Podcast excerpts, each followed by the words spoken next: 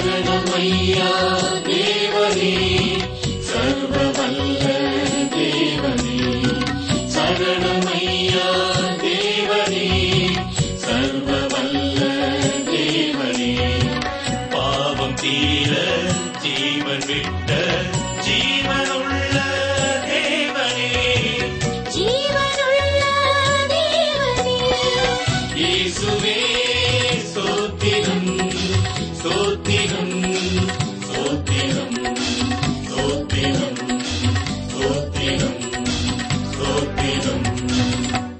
ஆராய்ச்சி நேயர்களை இன்றைய நிகழ்ச்சியை கேட்க அன்புடன் வரவேற்கிறோம்.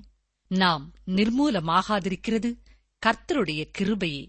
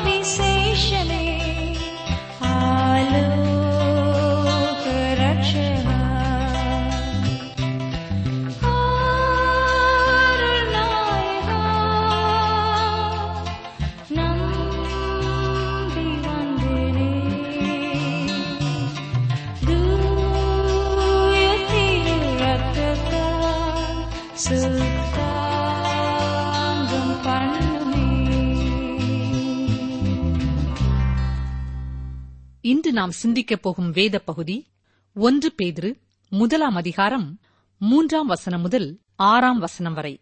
ஒன்று பேதுரு ஒன்று மூன்றாம் வசனம் முதல் ஆறாம் வசனம் வரை. கிறிஸ்துவுக்குள் பிரியமானவர்களே இந்த நாளிலேயும் வேத ஆராய்ச்சி நிகழ்ச்சியை கேட்பதற்காக நீங்கள் காத்திருப்பதற்காக கர்த்தருக்கு ஸ்தோத்திரம் செலுத்துகிறோம். நீங்கள் தனியாய் குடும்பமாய் இந்த நிகழ்ச்சிகளை கேட்கிறீர்கள். இந்த ஆசீர்வாதங்களை குறித்து எங்களுக்கு எழுதியிருந்த உங்கள் அன்பின் கடிதங்களுக்காக நன்றி செலுத்துகிறோம். அனைவருடைய வாழ்க்கையிலே கர்த்தர் வல்லமையான கிரியை செய்து வருகிறார். நம்முடைய ஜெபத்திற்கு ஆண்டவர் பதில் கொடுக்கிறார். கர்த்தருக்கே எல்லா துதியும் கனமும் என்றென்றைக்கும் உண்டாவதாக. இன்று நாம் ஒன்று பேதிரு முதலாம் அதிகாரம் மூன்றாம் வசனம் முதல் சிந்திக்கப் போகிறோம். வேத புஸ்தகம் வைத்திருப்பீர்கள் என்றால் தயவு கூர்ந்து திறந்து பாருங்கள். ஒன்று பேதிரு முதலாம் அதிகாரம் மூன்றாம் வசனம். நம்முடைய கர்த்தராகிய இயேசு கிறிஸ்துவின் பிதாவாகிய தேவனுக்கு ஸ்தோத்திரம் உண்டாவதாக. இங்கே ஸ்தோத்திரம் உண்டாவதாக என்று சொல்லப்படுவதற்கு பயன்படுத்தப்பட்டுள்ள கிரேக்க வார்த்தை இயோலோஜி என்பதாகும். இதற்கு துதி என்று அர்த்தம். புதிய ஏற்பாட்டிலே இந்த வார்த்தை மனிதர்களை குறித்து சொல்லும் பொழுது ஒருபொழுதும் பயன்படுத்தப்படவில்லை. தேவன் மனிதனை துதிப்பதில்லை. மனிதன்தான் தேவனை துதிக்க வேண்டும். அவர்தான் பிதா. இன்றைய நாட்களிலே தகப்பன்மார்தான் பிள்ளைகளை புகழ்ந்து பேச வேண்டியதிருக்கிறது. ஆனால் பிள்ளைகள் தகப்பனை புகழ்ந்து அதிகமாக பேசுகிறதில்லை. சில குடும்பங்களிலே இப்படிப்பட்ட பிள்ளைகள் இருக்கிறார்கள். அவர்களுக்காக கர்த்தரை துதிப்போமாக. நாமோ பிதாவாகிய தேவனை துதிக்க வேண்டியது அவசியம். நம்முடைய கர்த்தராகிய இயேசு கிறிஸ்துவின் பிதாவாகிய தேவன் என்று மூன்றாம் சனத்திலே சொல்லியிருக்கிறார். தேவன் நம்முடைய இயேசு கிறிஸ்துவிற்கு ஆச்சரியமான விதத்திலே பிதாவாயிருக்கிறார். இயேசு தான் உயிர் தெழுந்த கால வேளையிலே மகதிலே நாம் மரியாளோடு பேசும்பொழுது இந்த ஒரு வித்தியாசத்தை விளங்க பண்ணுகிறார். யோவான் இருபதாம் அதிகாரம் பதினேழாம் வசனத்தை சற்றே பாருங்கள். நான் என் பிதாவினிடத்திற்கும் உங்கள் பிதாவினிடத்திற்கும் என் தேவனிடத்திற்கும் உங்கள் தேவனிடத்திற்கும் ஏறி போகிறேன் என்கிறார். தேவன் இயேசு கிறிஸ்துவின் பிதாவாயிருக்கிறார். ஏனென்றால் இது திருத்துவத்திலே உள்ள அவருடைய நிலை. அவர்கள் எல்லாரும் இணையானவர்கள். ஆனால் நீங்களும் நானும் அவரை பிதாவே என்று அழைக்க முடியாது. காரணம் நாம் திருத்துவத்தில் உள்ளவர்கள் அல்ல.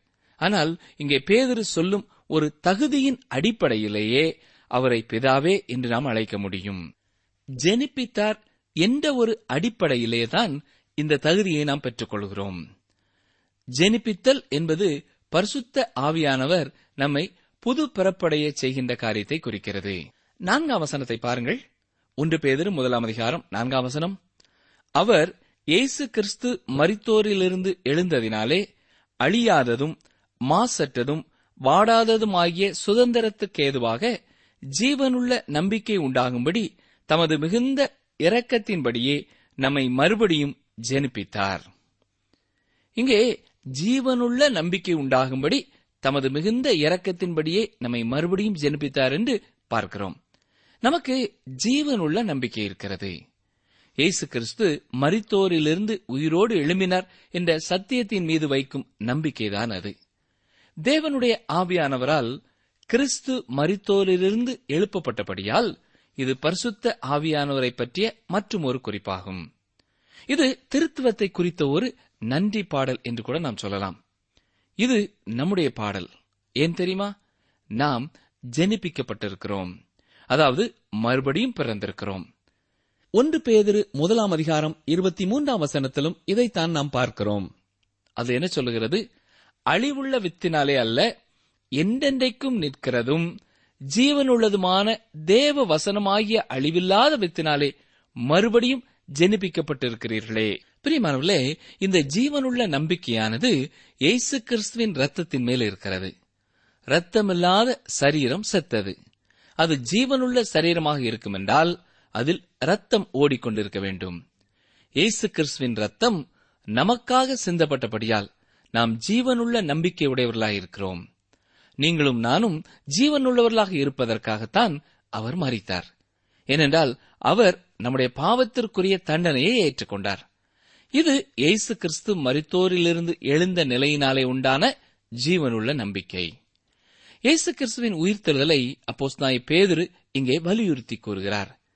பெந்தே கோஸ்தே நாளிலே செய்யப்பட்ட பிரசங்கத்தின் மைய கருத்தும் இயேசு கிறிஸ்துவின் உயிர்த்தெழுதல்தான்.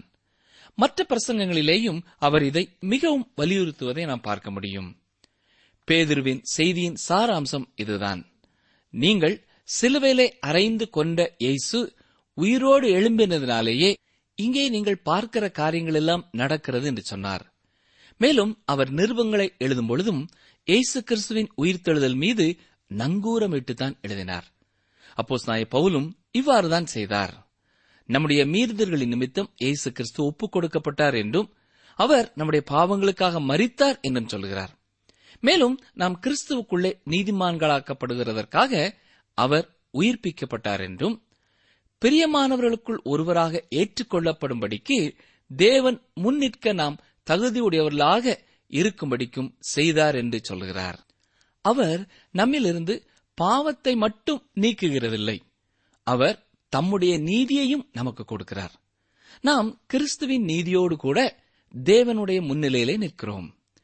தேவன் நமக்கு முன்னே என்ன செய்தார் என்பதை குறித்து அப்போஸ் நாய நமக்கு இதுவரை விளக்கி காண்பிக்கிறார். இப்பொழுது அவர் எதிர்காலத்தை நோக்கி செல்கிறதை நான்காம் வசனத்திலே நாம் பார்க்க முடிகிறது. அங்கே என்ன சொல்கிறார் அழியாததும் மாசற்றதும் வாடாததுமாகிய சுதந்திரத்திற்கு ஏதுவாக? என்று பார்க்கிறோம். அதாவது இந்த சுதந்திரம் ஒருபோதும் அழிக்கப்பட முடியாதது. இதில் துருவோ பூச்சியோ கிருமியோ அல்லது தீயோ அழிவை உண்டாக்க முடியாது. அதே போல இது மாசற்ற சுதந்திரம் என்றும் பார்க்கிறோம். இதிலே எந்த குறைவும் இல்லை. அல்லது எந்த ஒரு பொருளாலும் அதை தீட்டுப்படுத்த முடியாது. இந்த சுதந்திரத்தை நாம் சட்டத்திற்கு புறமாக பெற்றுக்கொள்ள இயலாது. மேலும் இது வாடாத சுதந்திரம் என்றும் கொடுக்கப்பட்டிருக்கிறது. அதாவது நாம் இந்த சுதந்திரத்தை பெற்ற பின்னர் அதன் மதிப்பு குறைந்து போகிறதை ஒருபொழுதும் காண இயலாது. இந்த உலகத்திலே நாம் வியாபாரத்தை கவனித்து பார்ப்போம் என்றால் சில குறிப்பிட்ட காலகட்டங்களிலே சில பொருட்கள் மிகவும் தேவைப்படுவதைப் போலவும் விலை அதிகமாக இருப்பதையும் பார்க்கலாம். ஆனால் சிறிது காலத்திற்குள்ளே அதன் மதிப்பு குறைந்து போவதையும் விலை மலிந்து போவதையும் நாம் பார்க்கிறோம். ஆனால் நாம் பெறப்போகின்ற சுதந்திரம் இப்படிப்பட்ட ஒன்று அல்ல. இந்த சுதந்திரம் பரலோகத்திலே வைக்கப்பட்டிருக்கிறது. இதைத்தான் ஐந்தாம் வசனத்திலே பார்க்கிறோம். வைக்கப்பட்டிருக்கிறது என்பதற்கு பாதுகாக்கப்பட்டு வருகிறது என்று அர்த்தமாகும். அதாவது இந்த சுதந்திரத்தை பிதாவாகிய தேவன் குமாரனாகிய தேவன் பரிசுத்த ஆவியாகிய தேவன் போன்றவர்கள் காத்து வருகிறார்கள். இதைவிட ஒரு சிறந்த பாதுகாப்பு பெட்டி இருக்க முடியாது. உதாரணம் ஒன்றை சொல்லுகிறேன் கவனியுங்கள். லூசியானா என்ற இடத்திலே ஒரு மனிதர் புது வீடு ஒன்றை கட்டினார். அவர் அந்த வீட்டிலே அடுத்த நாள் சென்று குடியேற வேண்டிய நிலைமையிலே முந்தின நாள் இரவே மறித்து போனார். அது மட்டுமல்ல எதிர்பாராமல் அந்த வீடும் தீப்பற்றி எரிந்து விழுந்தது. எனவே வீட்டை பெற வேண்டியவர் மறித்து போனார் வீடும் புகையாகி போனது. உலக சுதந்திரம் உலகத்திலுள்ள ஆசீர்வாதங்கள் இப்படிப்பட்டதுதான். அது அழியும் தன்மையுடையது. அருமையான சகோதரனே சகோதரியே நமக்கு அழியாத சுதந்திரம் ஒன்று இருக்கிறது. யாருக்கு? விசுவாசிகளுக்கு. இதை நாம் எதிர்பார்த்து காத்திருக்கலாம். அப்போஸ் நாய பேதுரு இந்த காரியத்தை யூத கிறிஸ்தவர்களை மனதிலே கொண்டுதான் எழுதினார். அவர்கள் தங்களுடைய கிறிஸ்தவ விசுவாசத்திற்காக பலதரப்பட்ட சோதனைகளை உபத்திரவத்தின் பாதைகளை கடந்து போய்க் கொண்டிருந்தார்கள். தங்கள் தேசத்திலே இருந்த எல்லா சுதந்திரங்களையும் ஆசீர்வாதங்களையும் விட்டுவிட்டு அவர்கள் இவ்வாறு சிதறடிக்கப்பட்டிருந்தார்கள். அவர்களுடைய மூதாதையர்கள் எகிப்திலிருந்து விடுவிக்கப்பட்டார்கள். அவர்கள் வனாந்திரத்தின் வழியாக அலைந்து தெரிந்து வந்தாலும் அவர்களுக்கு ஒரு வாக்குத்தத்த பூமியாகிய கானான் இருக்கிறது என்ற நம்பிக்கை இருந்தது. இதற்காக தேவனை உலகத்தை சிருஷ்டித்தவராக எகிப்திலிருந்து தங்களை மீட்டு வந்த மீட்பராக கருதி அந்த மூதாதையர்கள் துதித்து கொண்டாடினார்கள். ஆனால் பேதர் இங்கே எழுதுகிற நிருபமோ யூத இனத்திலிருந்து கிறிஸ்துவை ஏற்றுக்கொண்டவர்கள். அது மட்டுமல்ல இந்த நாட்களிலேயும் ஆண்டவராகிய இயேசு கிறிஸ்துவை தங்கள் சொந்த இரட்சகராக ஏற்றுக்கொண்ட ஒவ்வொருவருக்கும் இந்த நிருபம் சொந்தமானது என்றும் சொல்லலாம். மூதாதையர்களின் நம்பிக்கையைப் போன்று உங்களுக்கும் ஒரு நம்பிக்கை உண்டு என்று பேதர் சொல்கிறார் இந்த நம்பிக்கை ஜீவனுள்ள நம்பிக்கை. அது ஒருபொழுதும் அழியாதது. அவர் நம்மை ஜெனிப்பித்து பரிசுத்த ஆவியானவருடைய புதுப்பிக்கும் வல்லமையினாலே அவருடைய பிள்ளைகளாகும்படிக்கும் செய்தார். அதாவது நம்மை மறுபடியும் பிறக்கச் செய்தார். மட்டுமல்ல நமக்கு ஒரு சுதந்திரத்தை அவர் பரலோகத்திலே வைத்து காத்திருக்கிறார். இது கானானைப் போல பூமியிலே அல்ல பரலோகத்தில் இருக்கிறது. அந்த சுதந்திரம் அழியாதது மாசற்றது வாடாதது. எந்த எதிரிகளாலும் நம்மிடத்திலிருந்து இதை பிடுங்கிக் கொள்ளவும் முடியாது. ஒருவர் இதை குறித்து இவ்வாறு சொல்லியிருக்கிறார். கவனியங்கள். அது எப்பொழுதும் புதியதாக இருக்கும். அது ஒருபொழுதும் அழிவை காணாது. இரவு அங்கே ஒருபொழுதும் வருவதில்லை. அங்கே எப்பொழுதுமே பகல்தான். என்னை அது சொல்ல முடியாத மகிழ்ச்சியினாலே சந்தோஷப்படுத்துகிறது. அந்த தேசத்திலே ஒன்றுமே வயதாகி போகிறதில்லை என்று சொல்கிறார். ஆனால் இன்றைய நாட்களிலே நம்முடைய கவனமானது எதிர்காலத்தினின்று முற்றிலும் திசை திருப்பப்பட்டிருக்கிறது. காரணம் என்ன தெரியுமா? இன்று அநேகர் நம்மை தற்காலத்தை குறித்தே சிந்திக்கும்படியாக வழி நடத்துகிறார்கள். ஒன்று பேர் முதலாம் அதிகாரம் ஐந்தாம் வசனத்தை பாருங்கள். வாசிக்கிறேன். கடைசி காலத்திலே வெளிப்பட ஆயத்தமாக்கப்பட்டிருக்கிற ரட்சிப்புக்கு ஏதுவாக விசுவாசத்தை கொண்டு தேவனுடைய பலத்தினாலே காக்கப்பட்டிருக்கிற உங்களுக்கு அந்த சுதந்திரம் பரலோகத்தில் வைக்கப்பட்டிருக்கிறது. தேவனுடைய பலத்தினாலே காக்கப்பட்டிருக்கிற என்று சொல்கிறார். தேவனுடைய காக்கும் வல்லமையை இது வலியுறுத்தி காட்டுகிறது. இந்த பாதுகாப்பு எப்பொழுது நமக்கு வருகிறது? விசுவாசிக்கும் பொழுது வருகிறது. நாம் தேவனை விசுவாசிக்கும் பொழுது இந்த பாதுகாப்பை முழுமையாக பெற்றுக் கொள்கிறோம் அந்த வசனத்தை கவனமாக பாருங்கள். அதன் மத்திய பகுதியிலே விசுவாசத்தை கொண்டு தேவனுடைய பலத்தினாலே காக்கப்பட்டிருக்கிற என்று சொல்லுகிறார் அப்போஸ் நாய பவுலும் இதே காரியத்தை தான் பிலிப்பியருக்கு எழுதும் பொழுது சொல்கிறார். பிலிப்பியர் முதலாம் அதிகாரம் ஐந்தாம் வசனத்திலே இதை நான் வாசிக்கலாம். கவனியங்கள் வாசிக்கிறேன். பிலிப்பியர் முதலாம் அதிகாரம் ஐந்தாம் வசனம். உங்களில் நற்கிரியையை தொடங்கினவர் அதை இயேசு கிறிஸ்துவின் நாள் பரியந்தம் முடிய நடத்தி வருவார் என்று நம்பி என்று சொல்கிறார். அருமையானவர்களே தேவன் உங்களை காக்க முடியும் என்பதை நீங்கள் விசுவாசிக்கிறீர்களா? இன்று மாம்சத்திலே கிரியை செய்ய வேண்டும் என்று சொல்லப்படுகிற அநேக பிரசங்கிமார்களை நீங்கள் கேட்டு களைப்படைந்திருக்கலாம். நாம் சில காரியங்களை சில நியமங்களை பின்பற்றிவிட்டால் ஒரு போதுமான திருப்தியுள்ள கிறிஸ்தவர்களாகி விடலாம் என்று சொல்லப்படுகிற அநேக உபதேசங்களை நீங்கள் கேட்டிருக்கலாம். இவ்வாறு பிரசங்கிக்கிறவர்கள் எல்லாரும் நட்சத்திர கூட்டத்தையே சென்றடைந்து விட்டதாக நம்புகிறார்கள். நீங்கள் பூரணத்தை அடைந்திருக்கிறீர்களா என்று இப்படிப்பட்டவர்கள் கேட்பார்கள். அதற்கு நம்முடைய பதில் இல்லை. நான் மேலோகத்தை நோக்கியே வழியிலே முன்னேறி சென்று கொண்டிருக்கிறேன் என்று நான் சொல்ல வேண்டும். இயேசு கிறிஸ்துவின் அழைப்பின் பந்தை பொருளை பெற நான் முன்னோக்கி பயணப்படுகிறேன். நான் திருப்தி அடைந்து விடவில்லை. வாழ்க்கையிலே நான் பூரணத்தை காணவில்லை என்பதே பதிலாக அமைய முடியும். அருமையானவர்களே நாம் இப்பொழுது சொல்லுகின்ற காரியம் ஒருவேளை உங்களை திகைப்படைய செய்யக்கூடும். உங்களால் கிறிஸ்தவ வாழ்க்கை வாழ முடியாது. என்ன உங்களுக்கு திகைப்பாக இருக்கிறதா? நீங்கள் உண்மையைத்தான் சொல்கிறீர்களா என்று ஒருவேளை நீங்கள் கேட்கலாம். ஆம் பிரியமானவர்களே உண்மையைத்தான் சொல்லுகிறேன். கிறிஸ்தவ வாழ்க்கையை வாழும்படிக்கு வேத வசனம் எங்காவது சொல்லியிருக்கிறதா? அதை கவனித்து பாருங்கள். அவர் ஒருபொழுதும் அவ்வாறு கேட்டதில்லை. நமக்குள்ளே பழைய மாம்ச சுவாபம் இருக்கத்தான் செய்கிறது. ஆகவேதான் கலாத்தியர் ஐந்தாம் அதிகாரம் பதினேழாம் வசனத்திலே மாம்சம் ஆவிக்கு விரோதமாகவும் ஆவி மாம்சத்திற்கு விரோதமாகவும் இச்சிக்கிறது. நீங்கள் செய்ய வேண்டும் என்று இருக்கிறவைகளை செய்யாதபடிக்கு இவைகள் ஒன்றுக்கொன்று விரோதமாயிருக்கிறது என்று வாசிக்கிறோம். எனக்கு பிரியமான சகோதரனே சகோதரியே நாம் பூமியிலே இருக்கும் வரை இந்த பழைய மாம்சம் இருக்கத்தான் செய்கிறது. சில வேளைகளிலே இந்த பழைய மாம்ச சுபாவம் வெளியே வருகிறது. உங்கள் வாழ்க்கையை சற்றே யோசித்து பாருங்கள்.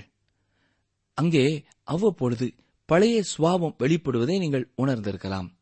ஆகவே சில விதிமுறைகளை பின்பற்றுவதனாலே நம்முடைய பழைய சுவாவத்தை மாற்றிவிட முடியாது.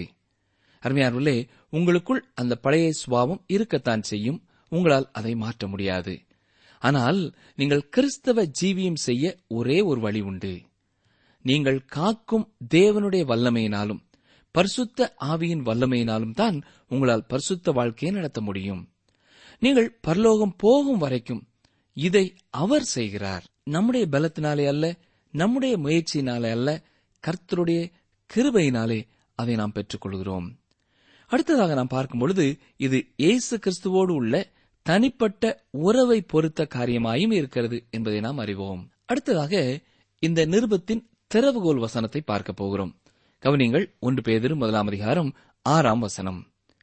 இதிலே நீங்கள் மிகவும் சந்தோஷப்படுகிறீர்கள். என்றாலும் துன்பப்பட வேண்டியது அவசியமானதால் இப்பொழுது கொஞ்ச காலம் பலவிதமான சோதனைகளினாலே துக்கப்படுகிறீர்கள். விசுவாசிகளுக்கு வரும் உபத்திரவம் சந்தோஷத்தை பிறப்பிக்கிறதா இருக்கிறது. மற்ற மக்களுக்கோ அதே காரியம் துக்கத்தை உண்டாக்குகிறதா இருக்கும். விசுவாசிகளின் வாழ்க்கையிலே அது சந்தோஷத்தை உண்டாக்க காரணம் என்ன? அது திருத்துவ தேவனுடைய பணியாயிருக்கிறது. பிதாவாகிய தேவன் தம்முடைய இரக்கத்தின்படியே நம்மை ஜெனிப்பித்தார். நம்முடைய தேவன் மிகவும் இரக்கமுள்ளவர். அவர் நம்மை ஜெனிப்பித்து நமக்கு புதிய சுபாவத்தை கொடுத்து ஜீவனுள்ள நம்பிக்கையை இயேசு கிறிஸ்துவின் உயிர்த்தெழுதலினாலே தந்திருக்கிறார். அது மட்டுமல்ல எதிர்காலத்திலே ஒரு பெரிய சுதந்திரமும் காத்துக் கொண்டிருக்கிறது ஆறாம் வசனத்திலே நாம் பார்த்தது என்ன? இதிலே நீங்கள் மிகவும் சந்தோஷப்படுகிறீர்கள் என்று பார்த்தோம்.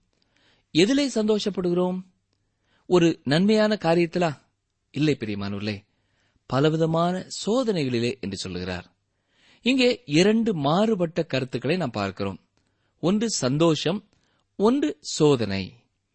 இந்த வாழ்க்கையிலே நாம் ஏன் இந்த சோதனையை சகிக்க வேண்டும் என்பதற்கான காரணத்தையும் அப்போஸ் நாய பேதிரு நமக்கு தருகிறார். இது கொஞ்ச காலம் மட்டுமே காணப்படும் ஒன்று என்று சொல்லுகிறார். நித்திய நித்தியத்திற்கு ஒப்பிடும் பொழுது இந்த சோதனை காலமானது மிகவும் கொஞ்ச காலம்தான்.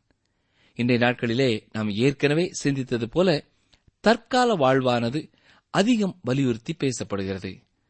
சபைக்குள்ளேயும் மனோ தத்துவமும் பொருளியலும் நுழைந்துவிட்டன.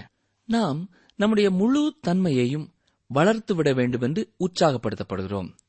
இதுல ஏதாவது பிரச்சனை என்றால் நம்முடைய கிறிஸ்தவத்திலேதான் ஏதோ பிரச்சனை இருக்கிறது என்று சொல்லிவிடுவார்கள். அருமையானவர்களே இதற்கு இப்படி அர்த்தம் அல்ல. நம்மை நாமே முற்றிலும் உள்ளாக ஆராய்ந்து கொண்டிராமல் நாம் சற்று வெளியே பார்க்க வேண்டியது அவசியம்.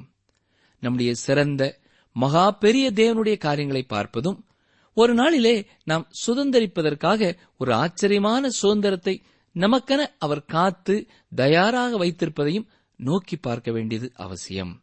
நம்முடைய சொந்த மாம்சத்தின் வலிமையினாலே நம்முடைய மாம்சத்தின் கிரியையை வளரச் செய்கிற முயற்சியை நிறுத்திவிட வேண்டும். தேவனே நம்மை வளரச் செய்கிற பணியிலே ஈடுபட்டிருக்கிறார். கிறிஸ்தவ வாழ்க்கையிலே ஒரு முதிர்ச்சியை நம்மிலே கொண்டு வருவதற்காக அவர்தான் பாடுபட்டுக் கொண்டிருக்கிறார். இந்த முயற்சியை தேவன் நம்மிலே கொண்டு வருவதற்காக அவர் பயன்படுத்தும் வழி பலவிதமான சோதனைகள். நாம் இதற்கு முன்பு தியானித்த புத்தகங்களிலேயும் ஒரு காரியத்தை மீண்டும் மீண்டும் சிந்தித்தோம். ஞாபகம் இருக்கிறதா? இந்த உலகத்திலே நமக்கு அநேக உபத்திரவங்கள் உண்டு. ஆகவே நாம் கலங்கிவிடக்கூடாது என்று இயேசு கிறிஸ்து கூறியிருக்கிறார். இவரே நிருபத்திலே தேவன் நம்மை பலவிதமான சோதனைகளினாலும் உபத்திரவங்களினாலும் சோதிக்கிறார் என்று பார்த்தது நினைவிலே இருக்கலாம். தேவனிடத்திலிருந்து வரும் சோதனை குறித்து அப்போஸ் நாய யாக்கோபுவும் சொல்லியிருக்கிறார்.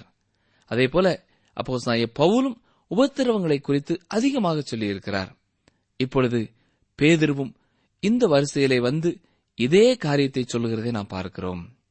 எனக்கு பிரியமான சகோதரனே அருமையான சகோதரியே தேவன் உபத்திரவத்தின் வழியாகத்தான் நம்மை முதிர்ச்சிக்கு நேராக நடத்துகிறார் என்று உபதேசிப்பது இப்பொழுது மக்கள் மத்தியிலே மதிப்பை பெறாத ஒன்றுதான்.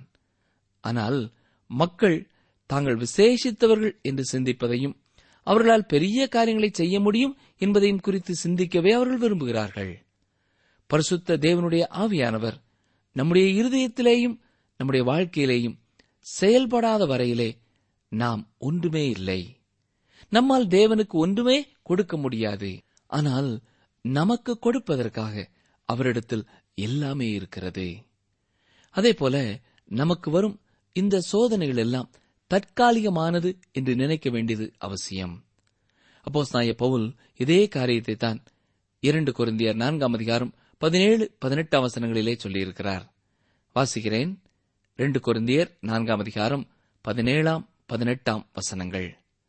மேலும் காணப்படுகிறவைகளை அல்ல காணப்படாதவைகளை நோக்கியிருக்கிற நமக்கு அதிசீக்கிரத்தில் நீங்கும் லேசான நம்முடைய உபத்திரவம் மிகவும் அதிகமான நித்திய கன மகிமையை உண்டாக்குகிறது. ஏனெனில் காணப்படுகிறவைகள் அநித்தியமானவைகள் காணப்படாதவைகளோ நித்தியமானவைகள் என்று சொல்கிறார்.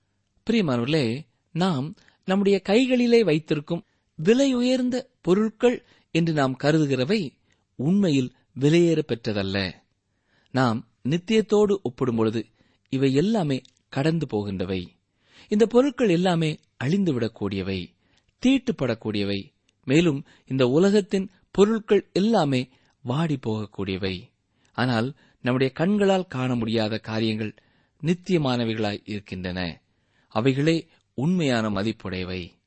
அருமையானவர்களே நீங்கள் எதை விலையேற பெற்றது என்று உங்கள் வாழ்க்கையிலே கருதுகிறீர்கள்?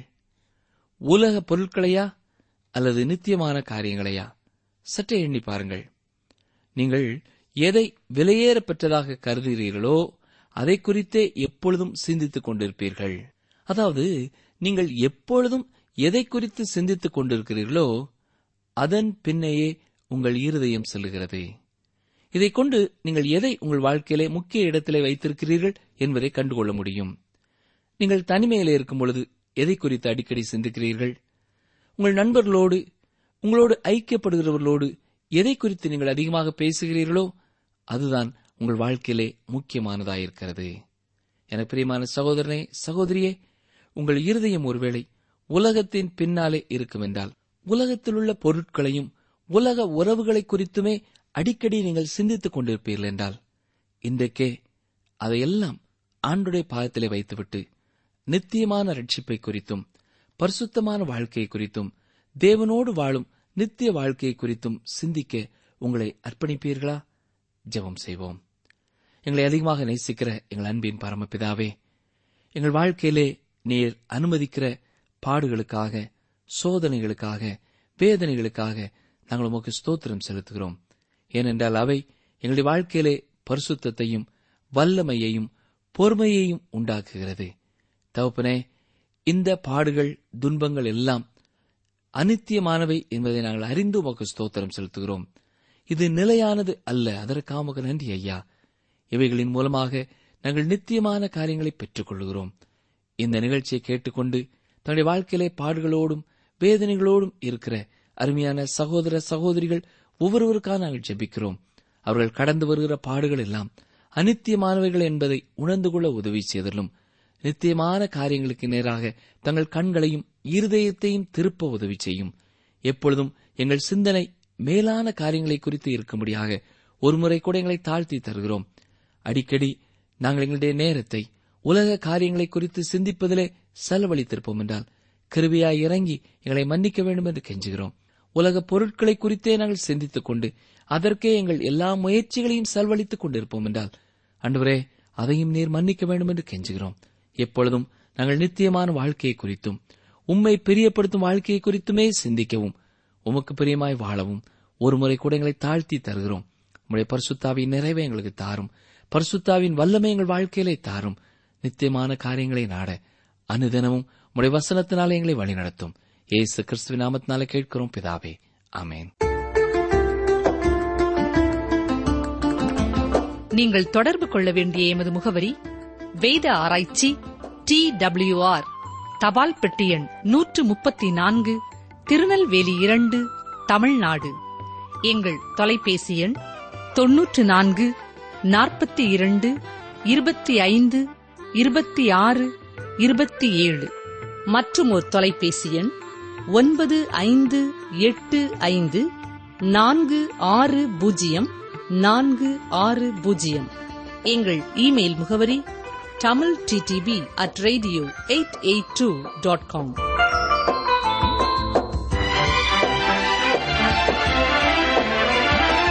உங்களுக்கு இரக்கமும் சமாதானமும் அன்பும் பெருகக் கடவது. யூதா இரண்டு. உங்களுக்கு இரக்கமும் சமாதானமும் அன்பும் பெருகக் கடவது. யூதா இரண்டு.